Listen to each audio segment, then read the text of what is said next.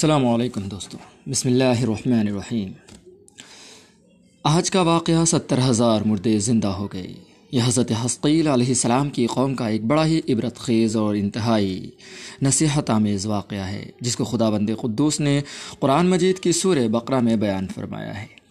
حضرت حسقیل علیہ السلام کون تھے؟ یہ حضرت موسیٰ علیہ السلام کے تیسرے خلیفہ ہیں جو منصب نبوت پر سرفراز کیے گئے۔ حضرت موسیٰ علیہ السلام کی وفات اقدس کے بعد آپ کے خلیفہ اول حضرت یوشا بن نون علیہ السلام ہوئے، جن کو اللہ تعالیٰ نے نبوت عطا فرمائی۔ ان کے بعد حضرت کا ان کے بعد حضرت کالب بن یحنا علیہ السلام، حضرت موسیٰ علیہ السلام کے خلافت سے سرفراز ہو کر مرتبہ نبوت پر فائز ہوئے۔ پھر ان کے بعد حسقیل علیہ السلام، حضرت موسیٰ علیہ السلام کے جانشین اور نبی ہوئے۔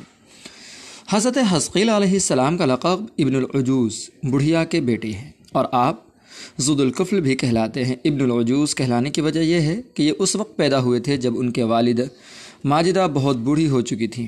ان کی والدہ بہت بوڑھی ہو چکی تھیں اور آپ کا لقب ذوالقفل اس لیے ہوا کہ آپ نے اپنے کفالت میں لے کر ستر انبیاء کرام کو قتل سے بچا لیا تھا، جن کے قتل پر یہودی قوم آمادہ ہو گئی تھی۔ پھر یہ خود بھی خدا کے فضل و کرم سے یہودیوں کی تلوار سے بچ گئے اور برسوں زندہ رہ کر اپنی قوم کو ہدایت فرماتے رہے۔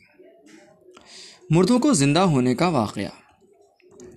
اس کا واقعہ یہ ہے کہ بنی اسرائیل کی ایک جماعت جو حضقیل علیہ السلام کے شہر میں رہتی تھی، شہر میں تعاون کی وبا پھیل جانے سے ان لوگوں پر موت کا خوف سوار ہو گیا اور یہ لوگ موت کے ڈر سے سب کے سب شہر چھوڑ کر ایک جنگل میں بھاگ گئے۔ اور وہیں رہنے لگے تو اللہ تعالیٰ کو ان لوگوں کی یہ حرکت بہت زیادہ ناپسند ہوئی۔ چنانچہ اللہ تعالیٰ نے ایک عذاب کے فرشتے کو اس جنگل میں بھیج دیا، جس نے ایک پہاڑ کی آڑ میں چھپ کر اور چھپ کر اور چیخ مار کر بلند آواز سے یہ کہہ دیا کہ موت موتوا یعنی تم سب مر جاؤ۔ اور سب اور اس محیب اور بھیانک چیخ کو سن کر بغیر کسی بیماری کے بالکل اچانک کہ یہ سب مر گئے۔ جن کی تعداد ستر ہزار تھی۔ ان مردوں کی تعداد اس قدر زیادہ تھی کہ لوگ ان کے کفن و دفن کا کوئی انتظام نہیں کر سکے اور ان مردوں کی لاشیں کھلے میدان میں بے غور و کفن آٹھ دن تک پڑی رسڑنے لگیں اور بے انتہا تعفن اور بدبو سے پورے جنگل بلکہ اس کے اطراف میں بدبو پیدا ہو گئی۔ کچھ لوگوں نے ان کی لاشوں پر رحم کھا کر چاروں طرف سے دیوار اٹھا دی تاکہ یہ لاشیں درندوں سے محفوظ رہیں۔ کچھ دنوں کے بعد حضرت حسقیل علیہ السلام کا اس جنگل میں ان لاشوں کے پاس گزر ہوا۔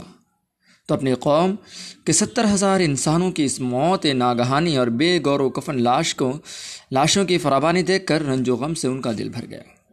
آپ دیدہ ہو گئے اور باری تعالیٰ کے دربار میں دکھ بھرے دل سے گڑ گڑا کر دعا مانگنے لگے کہ یا اللہ، میری قوم کے افراد تھے جو اپنی نادانی سے غلطی کر بیٹھے کہ موت کے ڈر سے شہر چھوڑ کر جنگل میں آ گئے۔ یہ سب میرے شہر کے باشندے ہیں۔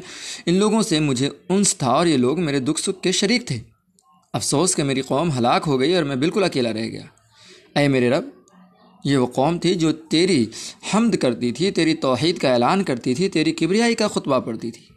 آپ بڑے سوز دل کے ساتھ دعا میں مشغول تھے کہ اچانک آپ پر یہ وحی اتر اتر پڑی کہ اے حسقیل علیہ السلام، آپ ان بکھری ہوئی ہڈیوں سے فرما دیجیے کہ اے ہڈیوں، بے شک اللہ تعالیٰ تم کو حکم فرماتا ہے کہ تم اکٹھا ہو جاؤ۔ یہ سن کر بکھری ہوئی ہڈیوں میں حرکت پیدا ہوئی اور ہر آدمی ہڈی کی ہڈیاں جمع ہو کر ہڈیوں کے ڈھانچے بن گئے۔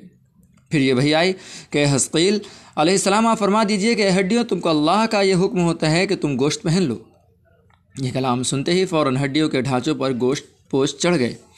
پھر تیسری بار یہ وحی نازل ہوئی۔ اے حسقیل، اب یہ کہہ دو کہ اے مردو، خدا کے حکم سے تم سب اٹھ کر کھڑے ہو جاؤ۔ چنانچہ آپ نے فرما دیا تو آپ کی زبان سے جملہ نکلتے ہی ستر ہزار لاش دم زن، زدن میں ناگہاں یہ پڑھتے ہوئے کھڑی ہو گئیں کہ سبحانک اللہم و بحمدک لا الہ لا الہ انت۔ یہ سب، پھر یہ سب لوگ جنگل سے روانہ ہو کر اپنے شہر میں آ کر آباد ہو گئے اور اپنی عمروں کی مدت پھر زندہ رہے۔ لیکن ان لوگوں پر اس موت کا اتنا نشان باقی رہ گیا کہ ان کے اولادوں کے جسموں سے سڑی ہوئی لاش کی بدبو برابر آتی رہی اور یہ لوگ جو کپڑا بھی پہنتے وہ کفن کی صورت میں ہو جاتا تھا اور قبر میں جس طرح کفن میلا ہو جاتا تھا، ایسا ہی میلا پر ان کے کپڑوں پر نمودار ہو جاتا تھا۔ چنانچہ یہ اثرات آج تک ان یہودیوں میں پائے جاتے جو ان لوگوں کی نسل سے باقی رہ گئے ہیں۔ تفسیر البیان، صفحہ تین سو ستاسی، پارہ دو سور بقرہ دو سو ترالیس یہ عجیب و غریب واقعہ، قرآن مجید کی سور بقرہ میں خدا بند قدوس نے اس طرح بیان فرمایا کہ الم تر الذین خرجوا من دیارہم وهم الوف حضر الموت۔ فقال لهم الله موتوا ثم أحياهم إن الله لذو فضل على الناس ولكن أكثر الناس لا يشكرون ایک بڑا پیارا شعر کلیات اقبال سے کہ ٹل نہ سکتے تھے اگر جنگ میں اڑ جاتے تھے۔ پاؤں شیروں کے بھی میدان سے اکھڑ جاتے تھے اور حق سے سرکش ہوا کوئی تو بگڑ جاتے تھے۔ تیخ کیا چیز ہے، ہم توپ سے لڑ جاتے تھے اور نقش توحید کا ہر دل پہ بٹھایا ہم نے۔ زیر خنجر پہ یہ پیغام سنایا ہم نے۔